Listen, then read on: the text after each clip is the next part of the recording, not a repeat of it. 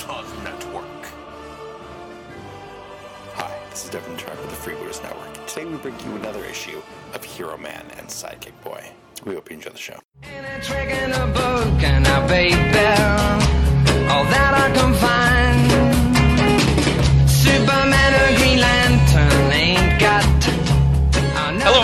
Welcome to issue 22 of Hero Man and Sidekick Boy. My name is Ian Clark and I am joined as always by the Mayday man himself, Mr. Andrew Howard. Andy, how are you? Uh, spring has sprung, my friends. Spring has sprung. It has. It's a beautiful day here in New Hampshire. I'm actually recording on the porch. I'm normally sequestered in my uh, hobby room in the basement, but it's so beautiful. I am out on the porch, which means you may get some extraneous sounds, listeners. Uh, hopefully, pleasant ones like birds and maybe wind chimes, and not uh, the dogs barking at a leaf going by or something like that. But uh, but yeah, it's a beautiful day here. So Yeah, no, it's it's nice. Uh, it's a, a nice spring day. Finally, we've had a uh, we've had a lot of weather um, the last last couple months, so it's it's nice. Yep, finally, finally does feel like spring. We got baseball going on and all that stuff. So, yeah, we've been super busy. Uh, Andy on the road a bunch for work, and then it seemed like every every time that Andy had a free night, I had something going on, whether it was a stand-up gig or a family engagement or something. So, we do apologize for the gap in shows, but uh, but we're back. So, All good things, you know. We we learned. Uh, well, I don't know if you realize that there's going to be delay in some of the the Conan stories. Um, because the writer had to finish up another project, so it happens. Some of the, some of the great artists, you know, get to, you know, get busy with with projects. So Yep, and yep, those great artists and also us. Yeah. So, uh, speaking of Conan, I wanted to talk a little bit before we start uh, with the regular segments about the Little Giant Comic Book Show, which is the second year that they've had it here uh, near us in Concord, New Hampshire.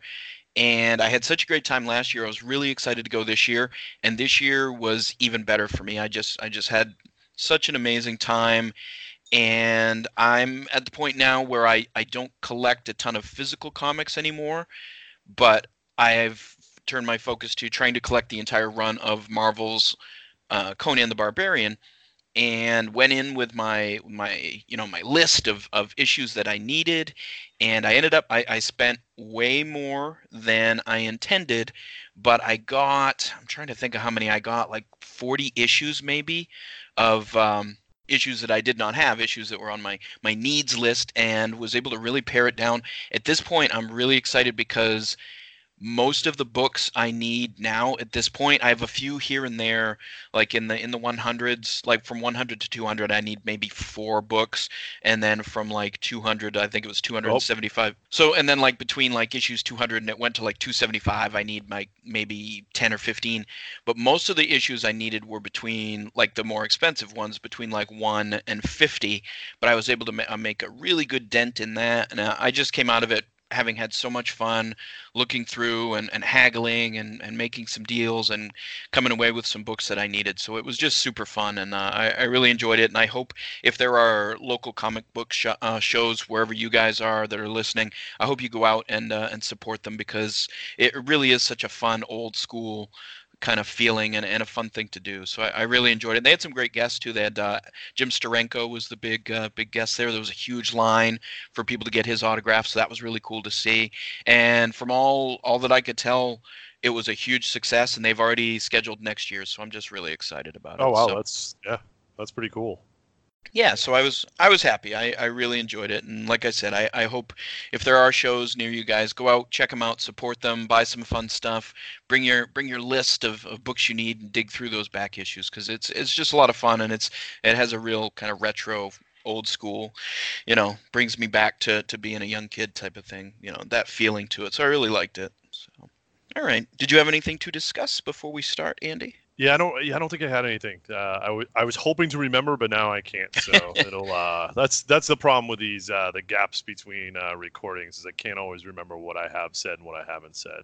yeah well let me ask you this did you see avengers endgame yet I, I actually did. So Oh, good. Uh, I was in West Virginia uh, for work uh, last week, um, and I almost never kind of go out and do stuff like that when I'm traveling for work. Uh, but I was like, you know what? It's I'm not going to get an opportunity if I don't go now. Um, so I um, decent theater um, in Bridgeport, West Virginia. Shout out to Bridgeport, West Virginia. Um, and That, that may be the first time that's ever happened. uh, it may have been. Although I'll t- um, maybe offline I'll tell you another interesting story about what's in Bridgeport. Uh, Oh, no, no, okay. no, it's nothing bad. I'll just do it real quick. So Bridgeport, uh, West Virginia, is actually where uh, the FBI has located a lot of its like forensic analysis.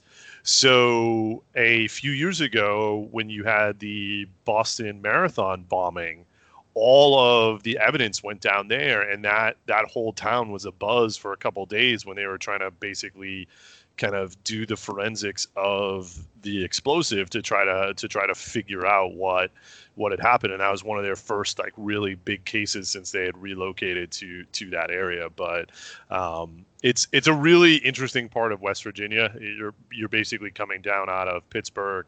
Uh, you're not too far from the University of West Virginia. So I know, you know, a lot of people hear banjos when they start talking about West Virginia, but this was, you know, this was a what I felt was a like a very nice kind of community out there. So uh, community and change, you know, kind of moving away from some of the coal mining, trying to look for some of those other opportunities. So, like I said, had a good movie theater. I did set myself up for failure at the movies by going to a restaurant ahead of time that was more of a bar, but it had one of those jukeboxes that you can control from your phone. So I took control of that thing and was just playing the music that I wanted to hear.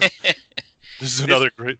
This is another great little aside. This guy came in, so they're doing a lot of part of what they're doing in West Virginia. They're laying a lot of the pipelines for the the fracking that is coming from West Virginia and Pennsylvania. So this is dude who's obviously been out working all day, m- manual labor.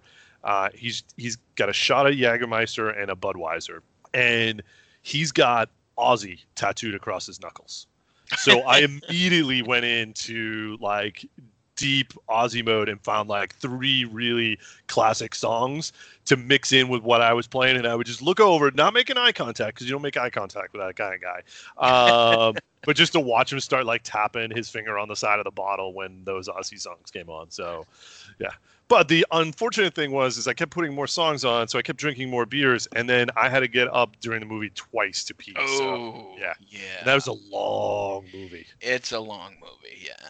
Yeah. Wow.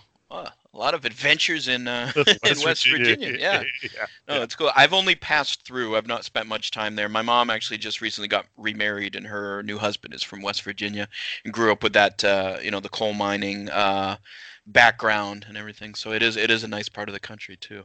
What'd you think of yeah, Endgame? Yeah.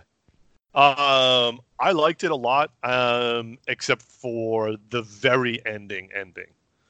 Um, I just didn't. There was. It didn't make sense. It didn't make as much sense to me. You talking about? Uh, I, I I guess we should. I know by the time this comes out, spoilers, referendum should be over. But are you are you talking about Cap's decision and and what he did, or? Yeah, and just what like yeah, yeah. Basically, I don't. I get the whole time travel stuff. They explained it in an awesome way to why couldn't you just go back and kill baby Thanos, like um, all those little things, and then what he does goes against everything they said. Because if you've watched, if you watched any of the Peggy Carter um, TV show, um, like she was married and had kids. Like they even talk about that in the Avengers movies, Right, like, in right. the Captain America movies. So what happened there? Like, does like Yeah, there there's a lot of stuff that's I, I don't know. I think they I think they left a ton of unanswered questions in the way that they chose to do it. A lot of things to reset. And again, spoilers. Um, hopefully everyone's seen it, but uh, I'll try not to spoil too much. But in order to to bring everyone back that was lost in the snap, a lot of a lot of you know movies or whatever would just go back in time but you had obviously the key piece of, of tony stark and what had happened with him in the meantime in the five years since the snap. So so just by bringing them back you you, you kind of create all these strange things like i don't know what's going to happen in spider-man. He's been gone for five years.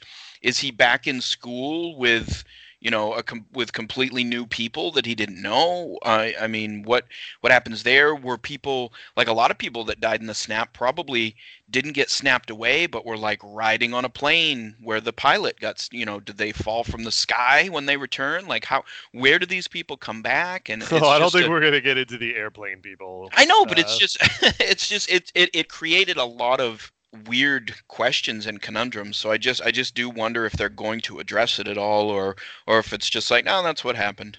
Yeah, I have a feeling no, that's just what happened with those. I think with um, like Spider-Man, I think the previews for the new um, uh, Spider-Man Homecoming make it look like you know he was reunited, or maybe that was even in um, the um, the end game um, that You yeah, you see yeah. him see his friend, but again, we don't know if he yeah, was snapped away because if not, he's he's been in high school for another five years or whatever. So it's yeah, there's a lot of weird things. I assume Spider-Man will address some of it. That's Far From Home comes out pretty soon, so yeah.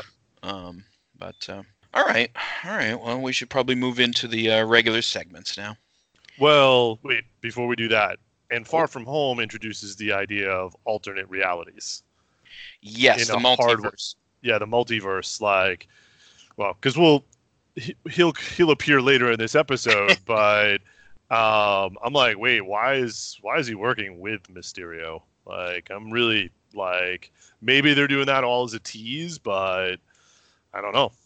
You know? We'll we'll get into that later, but um, Yeah. because we are going to talk about Mysterio later. But the multiverse thing, I wonder if that also opens up, you know, tying in which which it should tying in uh, Spider-Man into the Spider-Verse because uh, obviously Miles Morales is in there, and we've had Miles Morales mentioned in the MCU because in the first Spider-Man movie, Homecoming, we see. Um, uh, it's Donald Glover that plays essentially the the character that will become the Prowler, and he mentions his his uh, nephew in that movie, and that's of course Miles. So so we do have the potential for for crossovers and things like that, live action, which would The- be The only the only issue there though is that uh, Spider-Man into the multiverse is owned by Sony. That's a Sony. That's a Sony movie. yeah, but they work together with the first one, so I mean, I I just think it's possible. I think it Yeah, yeah, yeah. so hopefully, but. uh all right, well, we'll we'll figure out what happens. But Spider-Man's the next one coming up, and that one looks really good, and we'll we'll have a little more to say about that later in the show. But Yeah. uh, let's move on. Currently, humanity looks to the internet for its information. We have stood at the edge of despair and would have fallen. If not for awesome podcasts and their content of everything we love. Now these podcasts are all brought together in one place. Forged in like mindedness, tempered with a community oriented forum, covering all things geek such as wargaming, board gaming, comics, movies, and more. Presenting a lineup of podcasts producing exclusive content for the fans. The Freebooters Network. Trolls want to steal our community. Let them try. Got it. Got it. Got it. Got it. Got it. Got it. Got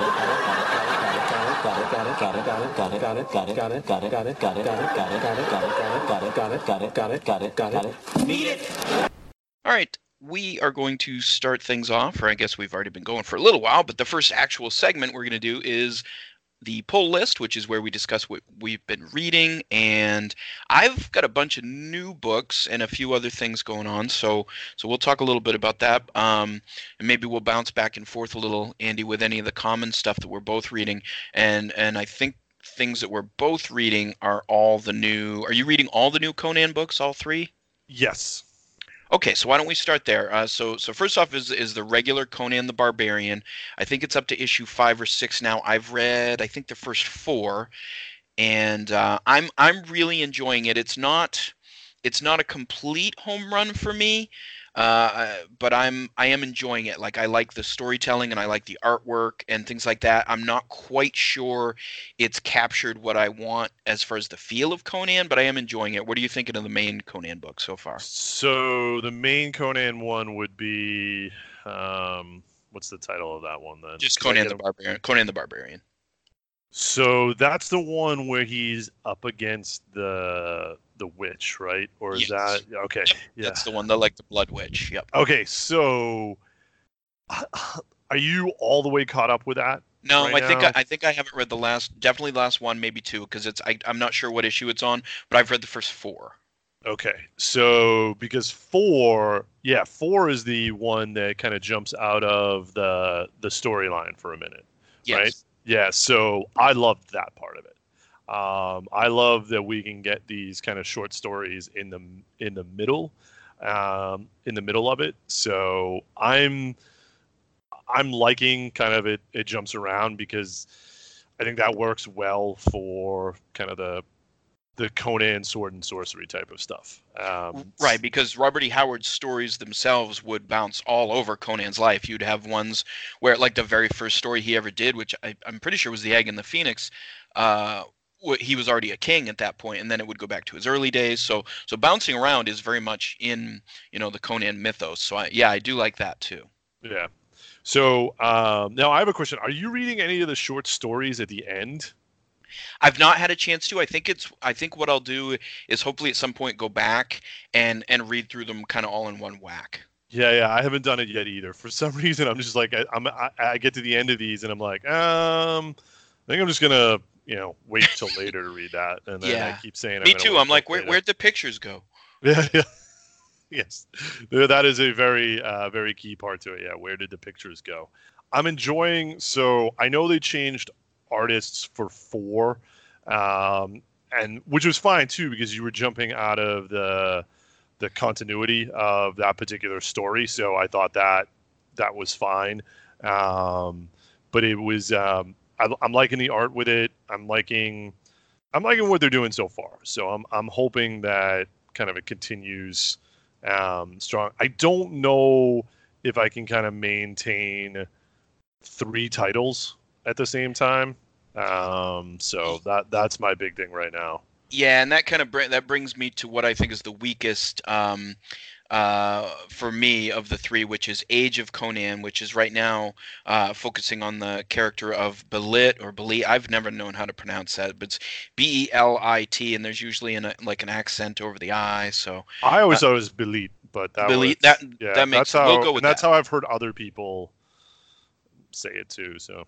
Okay, we'll go with that. Belit. So, and she's obviously a long-standing character, dates way back to the original Conan series, uh, and and a really good character that I really enjoyed in the original. And so, what they're doing in this Age of Conan is kind of telling her backstory, and I I like the character a lot, and I I like that they're trying to establish a strong female character within the Conan universe in the in the current issues, but for whatever reason the i think uh, maybe the storyline itself has felt a little haphazard to me uh, with her kind of taking over her father's like pirate legacy and and trying to establish herself although there are sea monsters in it which which is always a big plus. I enjoy sea monsters. So so i do like that part of it. And i'm going to keep going with it a little bit and i'm not sure how far it'll go before it maybe i'm wondering if it'll switch to other of, of his, you know, Conan's Well, kind of side characters. It's only supposed to be a one of five. So Is it five? Okay. okay. Yeah, it's only one of five. So I think what it suffers from is because she's not Conan, you spent way too much time with her backstory. So I've got so I I was going to tell you about this at some point during the show too when we were talking about uh, Conan. Um, I I came across a, a Facebook post from a buddy of mine from middle school and high school. He does a podcast now, kind of about kind of sword and sorcery. So um, obviously Conan being a huge, huge part of that. He actually he met the two guys that he does the podcast with, uh, playing the kind of the uh, that online Conan Yep, um, yep. survival one. Um, and so the the name of their podcast is uh, Rogues in the House, uh, which is uh, Robert E. Howard Conan's story. Um, but he talks about how he hates he hates when established characters you have to retell their backstory.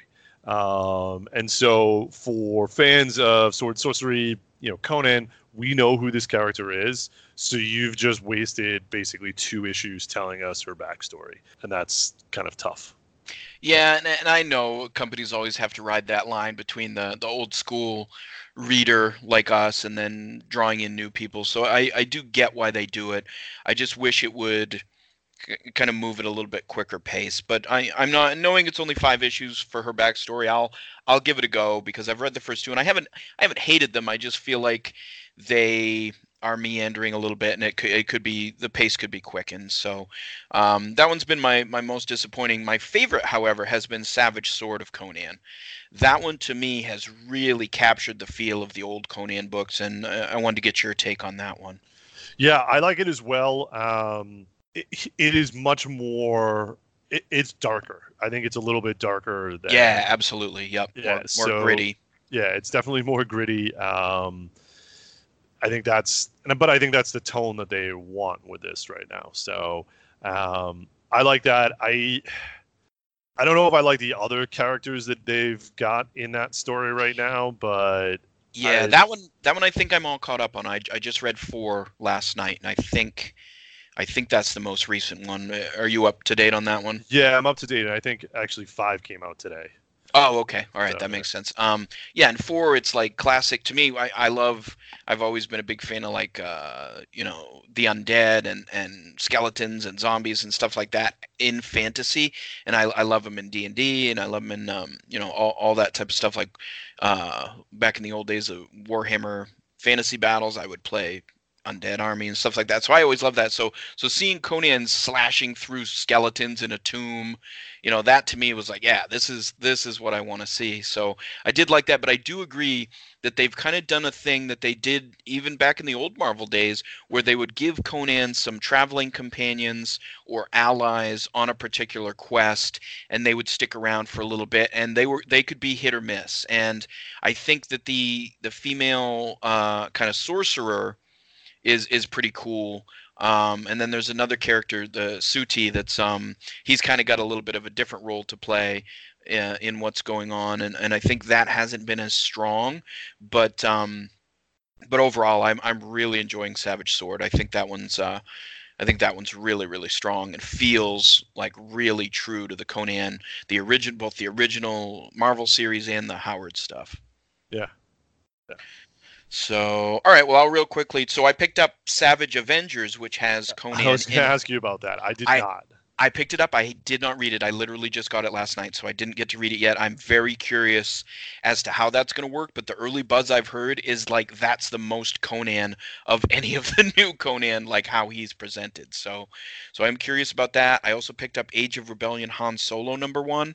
Uh, which I didn't get to, but I'll, I'll check in on those next month. I'm pretty much caught up on Star Wars, and I finished Vader, which I really, really enjoyed. So um, that's really about it for me for new books. So I'll I'll hand it off to you now. Yeah, so obviously, you know, I've been doing some of the same with the the kind of the three uh, Conan titles. Um, one other one that I um, staying in in the in the mainstream uh, to start. So uh, they've redone or they've relaunched Invaders. Uh, so Captain America, uh, Namor, and the Winter Soldier, and it's really interesting because it's tying back into the old kind of invaders stories when they were kind of fighting the Nazis and stuff, but it's now it's present day. Namor's not necessarily part of the group, so it's you know, so it's Winter Soldier and Captain America. There's a lot of detective story to it almost, where they're they're trying to figure something out, um, and then it's punctuated by kind of fighting uh, here and there, and it also has the the torch, um, uh, the, well, the Human Torch. So the so not Johnny not Johnny Storm, but the the kind of the original incarnation of uh, the Human Torch. So um, that's also super interesting as well um, because we haven't I don't know that how much he's been in comics lately as well. So I've definitely been enjoying enjoying that. Um, also within the Marvel universe, they're they're doing this whole kind of Age of X Men uh, series, um, and again, I don't know the exact lead up to it, but there's an event um, with Hope Summers, and the world is basically reset, and everybody now appears to be a mutant. Oh wow. Okay. so ev- everybody's a mutant, but you're not allowed to have emotional entanglements. You, you can't fall in love. And people that basically don't fall in line are put in basically a, a, a prison. Um, and the way they're telling the story is they have Age of X Men Next Gen. So it's all these younger mutants that are in like a high school, boarding school type environment um, and how they're struggling with what's you know what is their role in the future how does how do they fit in why do they seem to remember things differently why can't they remember anything previous to a certain date. Then you have age of men X-Tremists. So those the extremists are the ones that are actually basically the police force. But it's crazy because who it is is it's it's Psylocke, it's Iceman, but it's also the Blob, and like the Blob is the head of that group, like, and it's really weird because he's a very kind of like likable character and he's flawed. Um, then you have prisoners, so these are people that are in that prison. So you've got uh, Bishop, you've got Beast, uh, and a couple other characters in there as well. Um, uh, X23, but she has a real name I can't remember. And then the last one they have is Apocalypse in the X-Tracts. So Apocalypse is basically the dissident. He's saying there's nothing wrong with falling in love, like these people are keeping you down, but it's the Apocalypse character, but he's like he's very like not hippy dippy, but he's he's more like, you know, we don't you guys are being kept down like this isn't there's something wrong here. So it's really interesting. So they tie into each other but they're all their own separate story. Um, i'll ride it for a little while only because I, I think it's kind of interesting. I think apocalypse and the X-Tracts is the weakest of them. Um, the prisoner x is really interesting because the beast is basically he's in jail um, and it's it's a very interesting take on him and then the um, the next gen one is cool because it's all like teenager kind of X-Men in like like thinking back to the days of what you might have thought Xavier's Academy would have been like. Right, right. That's cool. I, Yeah. I like with X Men that they they do shake things up from time to time, and and they really seem to take chances with stories and things like that. And they some have been you know huge hits, like Age of Apocalypse was something way back you know that I that I really enjoyed, and some of the other things. And I know some of the other stuff maybe didn't hit as hard, like like House of M and things like that. But uh, but they do always seem to be willing to take chances and and kind of move the status quo when it comes to the X-Men stuff. So I do applaud them for that. Yeah. So um, and then another kind of mainstream one. Um, I don't know if I talked about this already. It's already on its second issue. It is it is awesome. Um, it's probably one of my new favorites. It's uh, Spider-Man Life Story. No, I don't think you mentioned that one. Oh, so basically, if you think about it, Spider-Man's been out since 1962, right? So what they're doing is they're going back to 1962 and they're telling the story of Spider-Man as he progresses through history. So how does that interact with what was happening in the world in the real time? So the tagline 1962 uh, an amazing fantasy 15 15 year old peter parker was bitten by a radioactive spider 57 years have passed so the idea here is like this is spider-man in 1962 so what happens when his buddy flash thompson is uh, drafted for vietnam? Like what is spider-man's role in like responding to what is happening culturally? So they're able to take that character. We know he existed back then. How how would he have kind of interpreted those things? And it is it is super fun. Um, they're longer issues too. I want to say i just want to try to see how many pages if it says how many pages it is now um, but they're on it's a limited run they're on two of six so they did spider-man life story the 60s and then it just did the 70s um, but they're they're tying in like the first one is all kind of Green Goblin, this you know stuff, um, and now uh, and now it's the 1970s. So like the next one, you know, it's it's fun. It's super super fun. That sounds really neat. That's very cool. It's funny. I need a quick aside here. Sorry.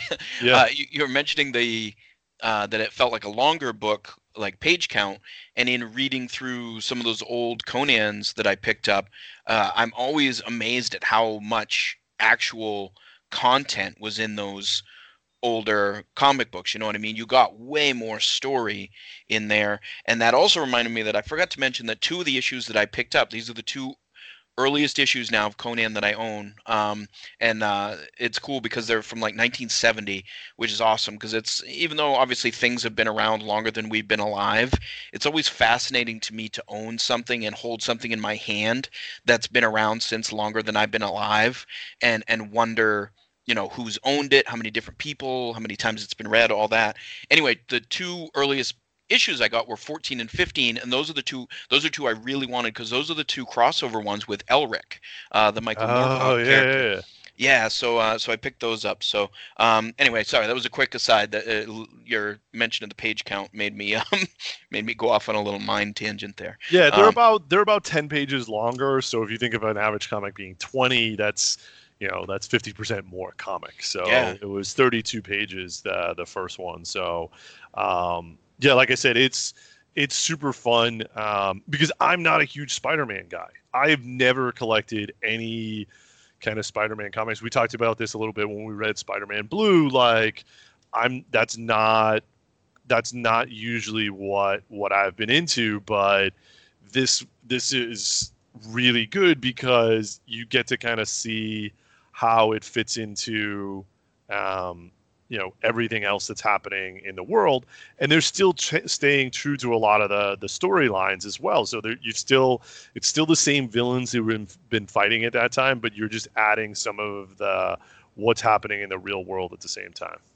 That sounds really cool. Yeah, I, I like that. And that's again, that's a I, I love it when they take a character that has obviously a long history and try something fresh. And it, sounds like that's a, a one that's succeeding really well. So that that sounds interesting to me. I, I like that type of story, and I I do like Spider-Man. So uh, I should check that one out. Yeah, and it's interesting too because they have made some changes. Like in the beginning of the second issue, it's um, it's Peter working in a lab with um, uh, Reed Richards and Doc Ock, because basically Doc Ock, because Peter did something, so Doc Ock's not bad. Um, and if you think about it, out of all the characters, Doc Ock would have been a pretty easy one to. Uh, And they even mentioned how, why he's not bad, but um, yeah, it's it's really interesting, and it talks a little bit about what the Avengers are doing in Vietnam, um, because like Tony Stark's Iron Man bodyguard um, is fighting alongside U.S. soldiers, but Captain America is basically trying to stop conflict wherever it is. So he'll fight the Viet Cong, he'll fight the American soldiers, but he just doesn't want, he doesn't think there should be war there at all. Gotcha. Uh, I would be like, I would be willing to pay money for the Captain America and Vietnam story. Like, you know, Yeah, that that would be doing- interesting. yeah, yeah. So, Of course, he was frozen then. So well, I knew, but that's a whole. I know that's, but that again, they were able to kind of redo this timeline, Yeah, yeah. like because again, all these things ha- like would have been happening when those comics were coming out, but comics didn't necessarily always address them. Um, so I Right. love that they're that they're doing that. Um, um, let's see. Oh, oh, did you look at Star Star Wars Vader Dark Visions at all? I saw that it had come out. I didn't. I haven't picked it up or, or really looked very much into it. It's um it's super super interesting. Um basically it's what happens when like ordinary people have to interact with Darth Vader like or people in the so it's it's not told from Vader's standpoint. Vader's just a character in their story. Um and there's there's like there's three so far and they're both all three are very different from each other but they're also very Vader. Okay, that's cool. Yeah. Huh. Uh, and then what was the other? What, I've been reading some other stuff too. Oh, I tried War Realms. Can't do. Didn't like it. Um, so War Realms basically, um, the That's Marvel, right? that's Marvel. It's um, it's basically so there are seven realms, right? So you've got Asgard, Midgard, but basically what's happening is the trolls, the kind of um, whatever the the ones from the underworld there, the dark elves, um, they're all they've all decided to bring kind of the battle of the realms to Midgard, you know, uh, to Earth, and um, and the fights that are taking place in there. This is when I always have trouble with Marvel when it gets to like, well, now it's you know, now it is literally Daredevil fighting against gods. Like, I Yeah. just don't. I, it's that whole balance thing sometimes.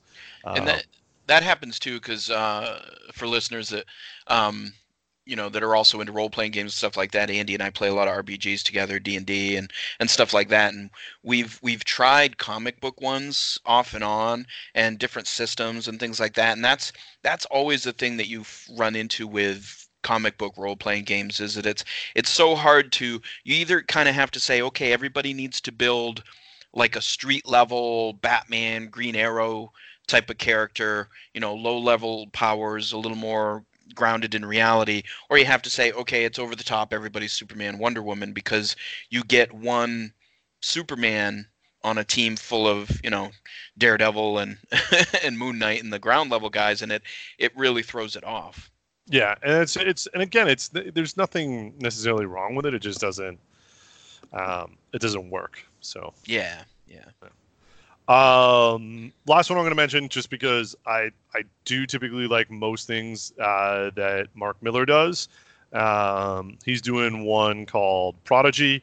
Um, it's um, I like it. Um, it's got kind of um, intergalactic conspiracy, and the the other thing I'm I'm liking more and more is the characters in comic books aren't always white dudes. Um, Yeah.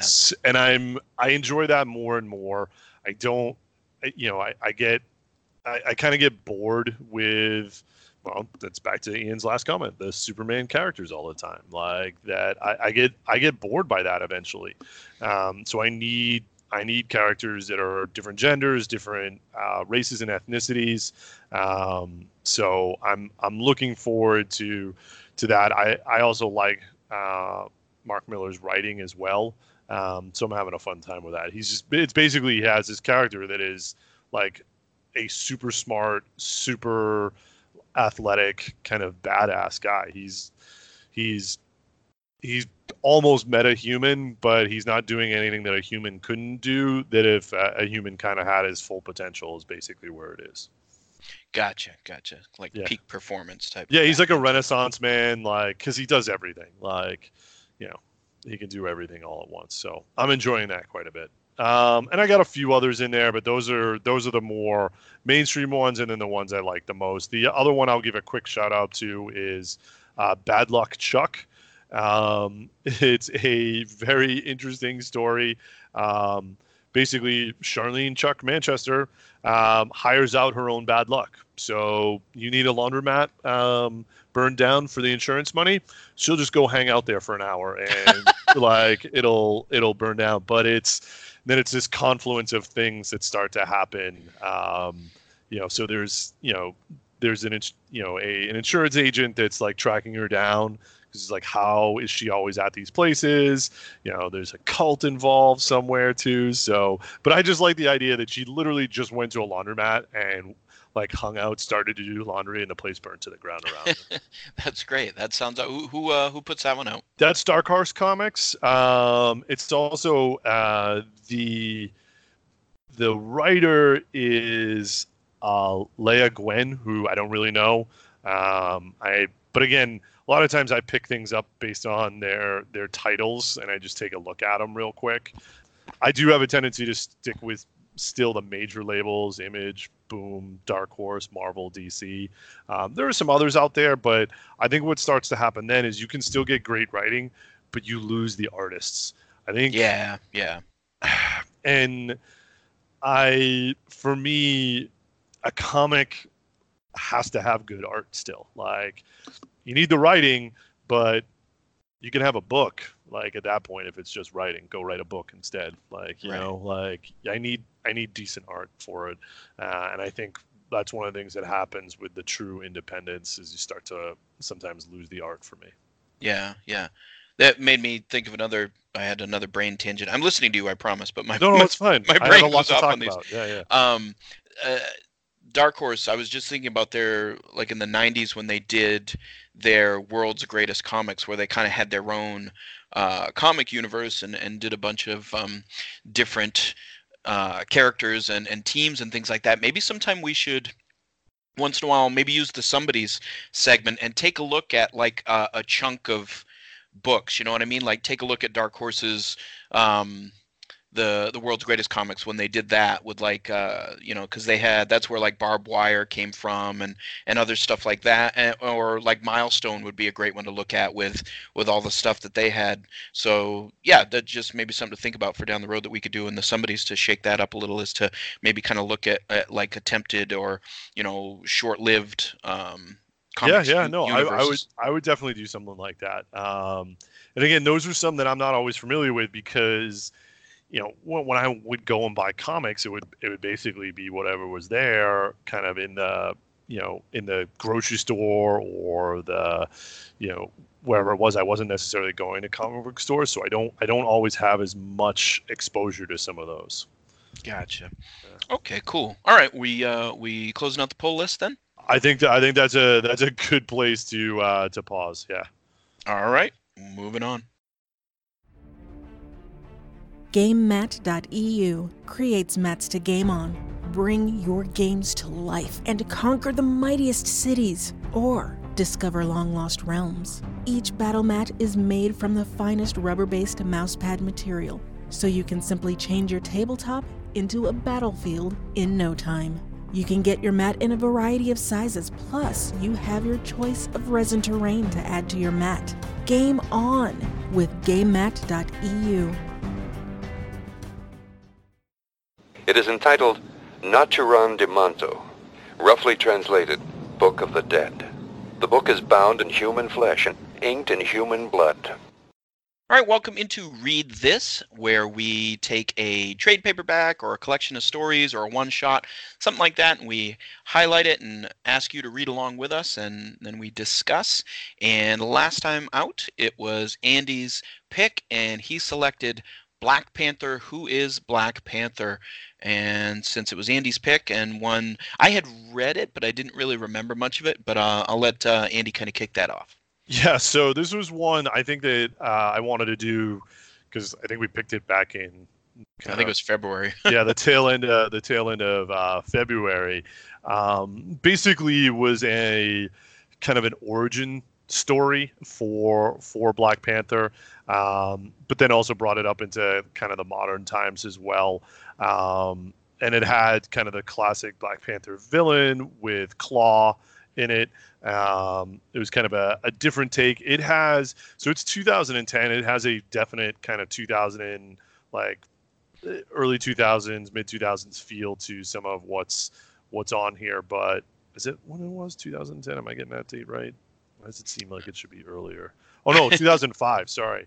So I think the digital version came out in 2010. Yeah, I was, So, I was yeah, gonna say I, I remember early- reading it way back. So, yeah, yeah. So it has an early 2000s uh, feel to it, but again, I I wanted a kind of a good origin story, and it's um it's one of those origin stories that you can tell was used um, in writing the the first of the Black Panther movies too. Um, it has you definitely kind of get that that that vibe, that influence from this as well.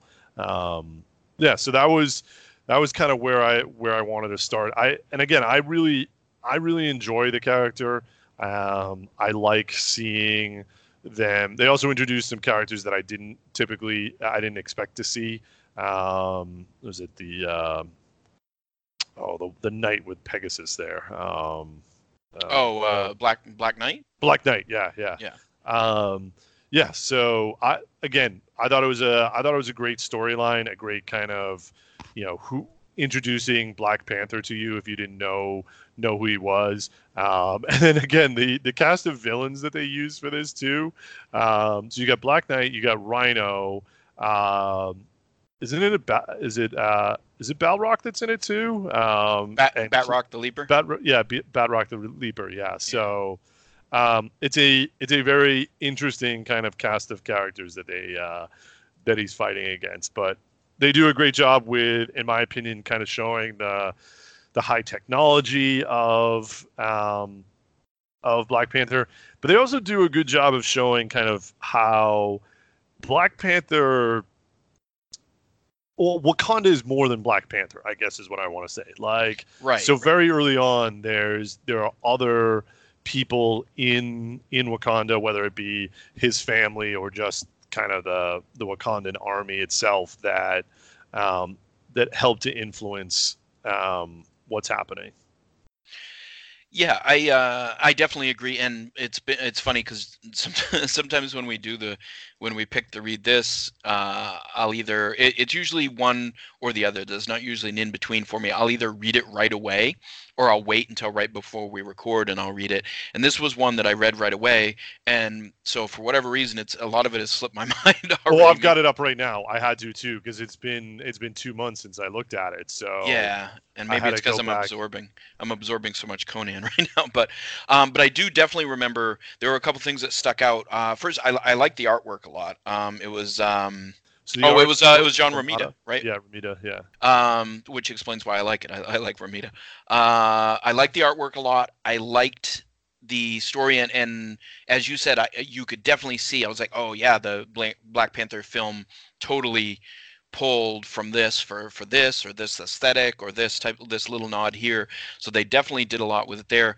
Um I, and overall i liked it but there were a couple things and there was one thing early and i wish i could remember what the it was on one of the first few pages. It was like an anachronistic because it was set back in time. It had like english you know um soldiers coming into wakanda and uh there was there was an anachronistic saying or something like that and it, it bothered me because it those things bring me out of the kind of pull me out of the story a little bit. I i i should have written Uh, it down Oh, here meant- I'll, I'll try to find it for us real quick. But anyway, just it's a minor complaint, but those things like it's a phrase or something that I'm like, I don't think they would have said that back then. So, um, so there are things like that that'll occasionally pull me out. But over, overall, I did I did really enjoy it, and uh, like you said, had a good good supporting cast of characters. I didn't remember that there were all those others that they had thrown in there, so I did like that because I like there's a lot of characters that are that are underused um, that they threw in. stay cool. Is that it? it was probably that. It was probably yeah. that. So basically, they have a, a rival tribe uh, sneaking, trying to sneak up on the Wakandans. Um, and this is, yeah, Ian's right. This is kind of right as the Wakandans are starting to kind of get a technological edge on people. Um, and so you're following one of the soldiers, kind of the invading soldiers, and he says, "Stay cool, stay cool," as they're like sneaking through the grass. Yeah. Yes, and again, not a not a major thing. Didn't ruin it. Right, those, right, right. those things those things always take me out of the story a little bit. But um, Yeah, a little bit. I don't think I noticed that at first. Yeah, yeah. yeah. But but again, yeah. Overall, I really I really enjoyed it, and uh, I just I'm with you. I I like the character a lot. I've always really liked that character. Uh, I'm really happy that he's become so much more well known thanks to the success of the movie and his um you know his his appearances in the Avengers movies and they've really done a nice job with um like just bringing that whole you know Wakanda and his his sister and his mother and and just the whole um that whole um you know that that whole part of the Marvel Comics universe is uh, now very much known in the mainstream, which I think is super cool. Because that uh, 20 years ago, you you never would have expected that your average everyday moviegoer would know what you know what Wakanda was or things like that. So so that we've gotten to this point, I think is great because he, he's such a good character, and they've done such a good job with him in film, and it's I think it's allowed them to do a lot more with him in print as well. So so yeah, and this was I think this was a, a good uh, start to him. You know, you, 2005 this came out. start to to setting the stage for Black Panther to be more mainstream. So I, th- I think that's great. Yeah, um, and I think if you if you liked the Black Panther uh, movie, this is a easy one to go back and read um, because you're gonna get kind of where they're going. Um, you'll get a little more story than you did uh, in the movie. Um, you'll get uh, they even drop you know um, Captain America in there for a second as well to kind of show you um, you know how because they start to bring in like the U.S. government doesn't like the idea of this African nation that may be richer and more technologically advanced than them. Um, and you know, somebody tries to tell them, well, you know, we we did send Captain America in there in the 40s, and um, he basically got his ass kicked. So, right. Sure about this? Um, and I like that, and it's it's just subtle. It's and it, it is it's that idea that hey, here's these, you know, um, this this entire culture that exists all on its own that doesn't need kind of any other um, kind of European culture. And it's not just one guy; it is their whole culture that allows Right. them to survive. There is the panther that protects them, but they survive because of their their culture, um, and I and I like that quite a bit. Um, and then it's just all the other characters that are in that are um, you know in in the story. I forget who's that shape shifting lady too. Um, oh, it's not even a lady. She basically. Um, oh God, I can't remember. Oh She's the yeah. one. Yeah, I, I know. I can't think of the name either. You're right. Yeah, yeah. Um, yeah, it's too long ago. sad, sad that I it kind of sapped out of my brain already just a few months ago. But um, yeah, no, that's where we're at. yeah. Oh well. All right, cool. Anything else you want to say about uh, Black Panther? Who is Black Panther? No, and again, it's like I said, it's a it, it's a great co- it's an easy collection. It's it's you know it's one of those ones where um, you know you can kind of see the bad you get to see the bad guys plan. You get to see kind of all the other moving pieces together. Um, yeah, I think it's a great I think it's a great read. It is, yeah, and I, I think you make a good point. It's a good entry level one for someone that maybe doesn't read comics but likes Black Panther, wants to check that out. I think I think that uh, you're right. It's an easy kind of dip into the waters there. So Yeah. Awesome. All right. Well, it is my pick for next month, and I decided to go with something. This one's on Comixology Unlimited. Uh, so if you have that, you can pick it up and read it as part of that subscription. And this was something I did not read when it came out, but thanks to a Netflix show that I know a lot of people really enjoyed, I decided I would like to go back and read it before I check out the Netflix show. So we're going to go with Umbrella Academy, Volume 1, Apocalypse Suite. I just read it. Oh, you did? yeah, yeah, yeah. I read it like I yeah I read it since between our last recording and now. Yeah. okay. All right. That's perfect. that- no, no, no, that's perfect. No, I'd love to talk about it. It is, yeah, it's different. I don't because I don't, I didn't know anything about it either. Which is, I watched it thinking that I might watch the show, and I'm just like, wow, this is very, very different. Yeah, so I'm looking forward to checking it out. Uh, created by Gerard Way uh, from the band My Chemical Romance.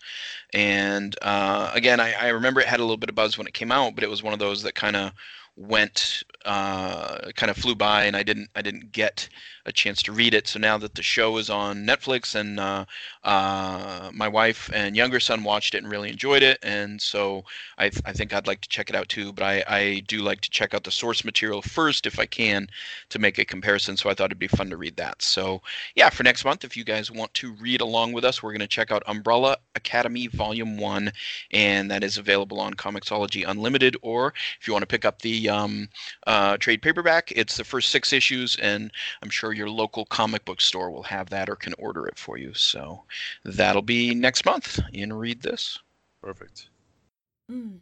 Another day, another slip of gold pressed latinum. I suppose it could be worse. Damn, it's worse! Red alert! Shields! Why can't it just be a cup of coffee? Just once! We have you surrounded, Captain. There's no place to go. We can't go on a Geek Nation tour. There's adventure, scenery, companions.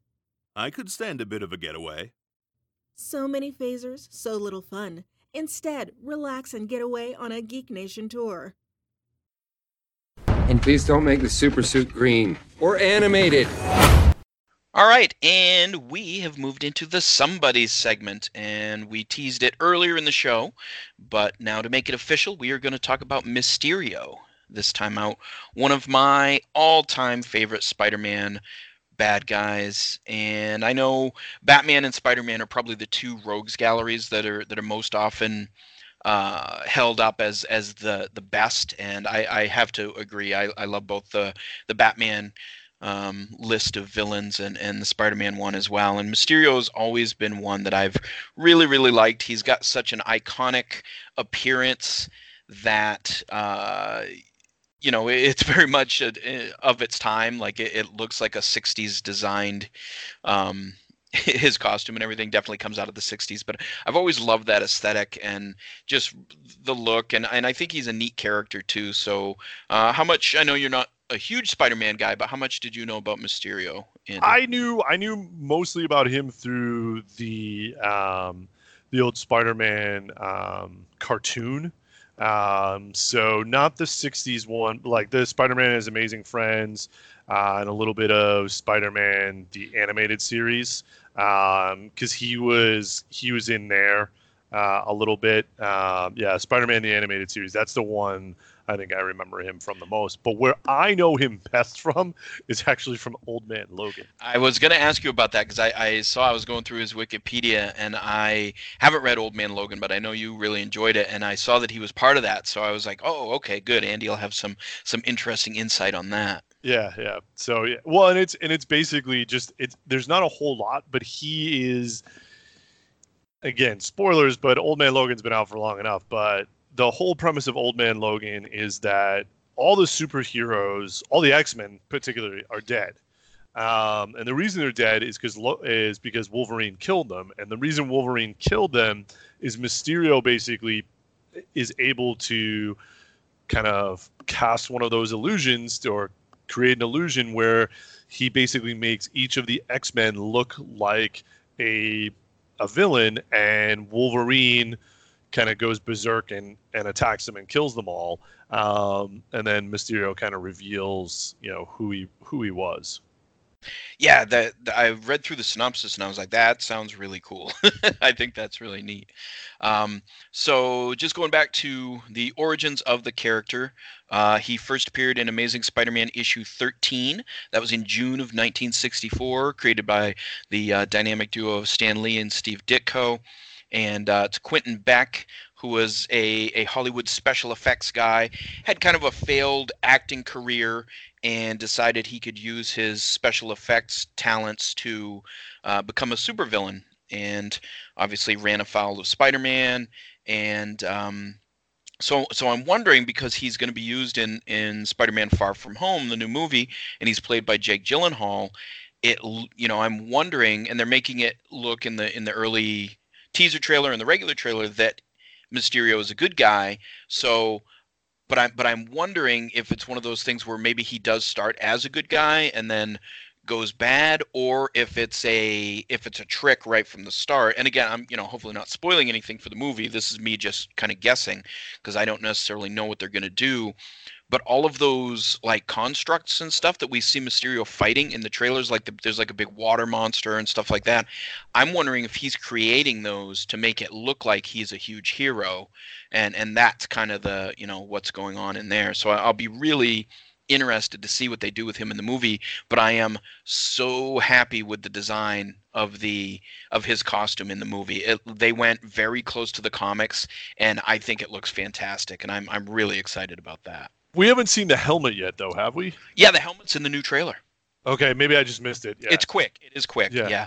But he's definitely got the fishbowl helmet. So um yeah, I just uh I I really I really love that they just went for it and that we've reached that point in the comic book movies where they don't have to you know go go a different route. Like i like i like the first tobey maguire spider-man movie. I think it's a good spider-man movie but i hate that green goblin like exo suit i just i just hate it. And i know maybe they couldn't have gone with the regular green goblin costume, but I, I don't know. I think if you do it right, I think it can look really scary. So I don't like it when they they alter things for the comics because they want it to look a little more real world. And we've we've gotten to the point now where there've been so many movies and people are people are so used to comic book movies now that they can keep it very close to the comic book costume and and no one's gonna bat an eye. And so I, I like that. No, I um no, it looks it looks spot on from what I remember from the the limited times I've seen him in comics, but from some of the the cartoons, um, it looks right on. It I'm so I'm super interested because again I know him as a bad guy. Uh, I know him as a guy who kind of creates illusions and kind of and what, what's always been interesting is he's one of those guys where he doesn't actually have any superpowers. He's just really good at a couple things that he can use to, you know, he's they they eventually give him the like he's pretty good at hypnotism. Yeah, but like a lot of it is also creating the other illusions using special effects and stuff like that. Uh, but he's still good in hand-to-hand combat. So. Um, he is a well-rounded villain in my opinion um, and though, although it, it looks gimmicky it's it's not it's not overly gimmicky um, in my opinion it's not you know it's not one like juggernaut is just like good nothing stops the juggernaut like, Right, like, yeah. like like love the juggernaut don't get me wrong but nothing stops the juggernaut that's that's about all you got there Yeah. um, yeah. So it's fun to kind of see a character like this, and it'll be really interesting because like like because they tease the idea of the multiverse. So is this a Mysterio from a world where he's a good guy, or it, like you said, is this all illusions? Like you know, because this is a classic Spider-Man villain too. Yeah, yeah, and I, I I love that they're using him. He's a he's a Sinister Six original member, and I I love the Sinister Six. He's he and there have been other people that have worn kind of worn the Mysterio mantle over time, but we're mostly talking about Quentin Beck here, and Oh, he's yeah. actually himself had a couple of other aliases. Um, uh, Ludwig Rinehart, um, who was like a uh, a psychiatrist that used his hypnosis, and he tried to break Spider-Man. He tried to break Aunt May. Tried to break uh, Daredevil too. He's actually had some some uh, some pretty key encounters with Daredevil as well. So, um, yeah, just a character that that's been around for a long time, but they've used pretty consistently throughout the years, and and has because of that has had a lot of different. Um, you know some really cool storylines and things like that. He, there was an Ultimate Marvel uh, version of him who was actually pretty cool as well. Uh, you mentioned the the cartoons. I thought they did a great job with him in the cartoons. The the '90s Spider-Man that you mentioned had, um, I think he was in quite a few. Yeah, that's Uh, why I remember him. Yeah. Yeah, and and he he looked really looked really close to the comic book counterpart, and um and then Spider-Man and His Amazing Friends, which is the one obviously with Iceman and Firestar. That one, the cool thing about that show is obviously there's nostalgia. That was one that when I was a kid I loved, and uh, as an adult it does not hold up very well, but when I, you know, when my kids were younger, I think it was on Cartoon Network or one of those, they had all of them. And so we got to watch all of them. So watching them again with my kids was a ton of fun. And one of my favorite one was uh, Spidey Goes to Hollywood, where which has uh, Mysterio in it, and um, it's it's the classic Spider-Man and his amazing friends type of thing. There's like a the movie director's name is like Sam Blockbuster, and it's just like you know it's kind of silly over the top stuff, but it's also fun to see you know them that they used villains like that in the in that show, the Spider-Man and his amazing friends show. So he he has a fun appearance there, and um, he's been in video games and stuff like Yeah. that. So yeah, he's just and and apparently I didn't know this. But apparently, if Sam Raimi's movies had gone on, Bruce, Bruce- Campbell. yes, it was going to be Bruce Campbell that was going to be Mysterio, which that Yeah. would have been really cool. So It would have been. So I love Bruce Campbell, but it would have been too campy. Like he's not. He's not a campy actor. Like he's. I get. That's what I. I would have had the hard time with Bruce Campbell as the bad guy in that. Yeah, he'd kind of have to tone down the Bruce Campbellness of of his. And nobody wants to see Bruce Campbell Yeah. tone down the Bruce yeah, Campbell. yeah. Um, but uh, but no, I, I like that they picked Jake Gyllenhaal. Uh, I think he's really talented. So uh, for Spider-Man: Far From Home, so I'm I'm really excited to see what they do with him in that. Yeah. Um, all right. Well, anything more to say about Mysterio? No, like I said, I think it's neat that they're bringing him um, into kind of the MCU. Uh, I think it'll be fun. Uh, Jake Gyllenhaal. Uh, again, it's one of those things where if he does become a bad guy, could you find like will they finally put the Sinister Six together? Because at this point, you've got you've seen Vulture and Scorpion are already established. right Sandman too. Um, Was uh, no, they haven't done anything with Sandman yet. Oh, not in the MCU, I guess. Not the but- MCU. No. No, but it wouldn't be that big of a stretch to bring him in because we've seen Yeah. him. Like, so yeah. Again, I think that would that'd be super fun to have, you know, and based on how well Spider-Man um, did previous and how how he's been received in the in the current MCU, I think you could do a great kind of end cap to the Spider-Man movies, having him up against like a good portion of the Sinister Six. Yeah, and well, and and it just made me think of something too. With the with the time jump, the five years and the snap and all that, Peter going back to school. Does this maybe introduce, maybe just in a quick introduction, but does this introduce Harry Osborn? Right. Maybe, maybe Harry's suddenly, and you know, someone that's his, you know, they're the same age now because Spider-Man was gone for five years.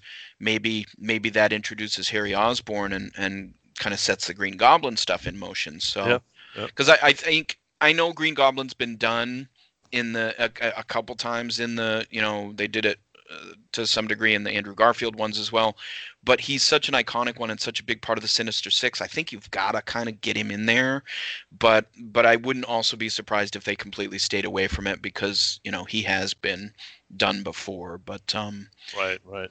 but yeah so anyway there's a ton going on and, and I, I really liked spider-man homecoming and i'm very excited for far from home so i, I hope it's uh, i hope it's as good Yeah, I unfortunately haven't seen all of that movie. I think I've seen pieces of it on. Oh, really? Yeah. oh I- you should know, it's it's good but I don't think it was on Netflix yet. That's part of my problem. though. yeah and that may not and it may not because disney's got their own starting yeah. up Well, that's fine. I'll buy that Disney whatever it is because there's there'll be enough for me on there forever to watch. So yeah yeah, Yeah.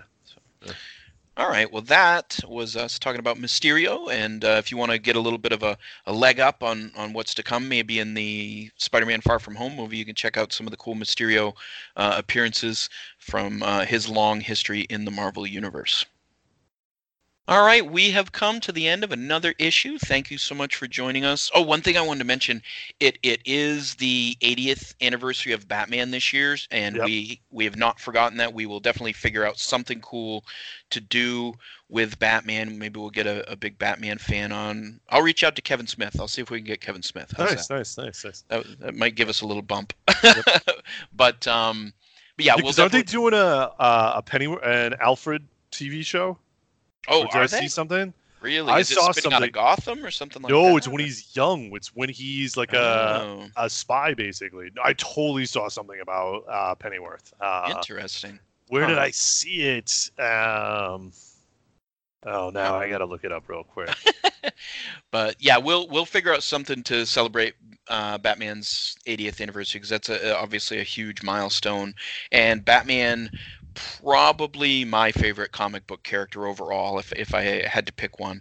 So I've maybe we'll talk about our favorite Batman stories or something like that. But um, uh, we'll definitely talk about him at some point. Uh, nothing in the mailbag this time out. So if you had some questions for us, you want to shoot us an email or check us out on Facebook, or you can, uh, heck, I'd even take one if you want to follow me on Instagram or, or Twitter. I'm at Ian Clark Comedy. Shoot me a question on there. I don't, I don't mind, and uh, that way we can we can talk about it. We love giving recommendations. We love talking about things that uh, you guys like and maybe send our way. So yeah, whatever it is you want to talk about, we love to have that discussion with you. We we get a lot of regular listeners that contribute with stuff. We'd love to see some new people chiming in. We know we know the download numbers for this podcast are really really good and we're super super happy about how many people are downloading. Hopefully all those people are listening. But uh, if you're someone that hasn't checked in with us before please do because we, we'd love to hear from you and um, like to hear any suggestions you have to make the show better things like that. So because we have such a, f- a fun time doing it and talking about comics. Yeah, we do find it andy? have- did i Did I vamp long enough for you to find oh, it? oh, no no because I switched over because I, I Oh, wanted okay. to. Re- we do have a Twitter uh, handle too. It's at HM and SB. Um, Is it the uh, ampersand for no, it's the full word. A N D? Okay. All right. I always forget that. So, Yeah. All right. Uh, no, yeah. of that one. yeah. Well, that's also because I don't necessarily do do a whole lot with it all the time. So Yeah. I'll leave that one to you. I'll keep handling the Facebook stuff. Uh, yeah, yeah, because you know I'm not getting back on there. uh, uh, those days, although I had, we realized that people were inviting us to stuff, and because I, I have to keep my personal one going so I can get to the Hero Man and Sidekick Boy and the Nerd Herders stuff. Right. Um. So. Yeah, so people like have have invited us to stuff, and they're like, "Oh yeah, we invited you." I was like, "Oh yeah." So now I have to go in every once in a while and look at it. Yeah. All right. Well, I'll, I'll try and keep you up to date on that. But Perfect. uh, perfect. All right. Well, we have come to the end of another issue, and uh, hopefully you guys enjoyed it. And like I said, you know, interact with us. We'd love to hear from you. Um, especially we, we like the longtime faithful listeners that, that chime in a lot. Those those uh, folks keep us going. But it's also fun to hear from new people. And if you have you know friends that are into comics and you think might like it, please do recommend us. You can go on the uh, go on iTunes and under the Freebooters Network, you can leave a review. And if you want to point out, oh, you know, hey, I really love Hero Man and Sidekick Boy, that's awesome. That helps us a ton and uh, just spreads the word. And, and we're super happy with our download numbers, but we would love to to grow it even more. So if you're able to help us out in that way, we appreciate it, and we appreciate you listening as always. And I appreciate this beautiful spring weather, and I appreciate my co-host Andy, and uh, and I want to th- thank you. I appreciate you two, Ian, and then I, I, will give one final quick shout out for my friend Alex's new Swords and Sorcery podcast, Rogues in the House. Um, they're probably eight eight episodes in. Uh, it's fun. It's, if you like what we were talking about with Conan, you like the Ulrich stuff. Um, I definitely give them a, a listen. They're they know what they're talking about. They're big Robert E. Howard fans as well. So um, just gonna give a quick shout out to those guys. Yeah, I'm definitely going to check that out. So uh, yeah, I will. I will be listening as well. So awesome. All right. Well, thank you, Andy. Thank you, Ian. All right, and thank you, listeners. And we will be back next month. Until then, it's a four-color world. We're just living in it.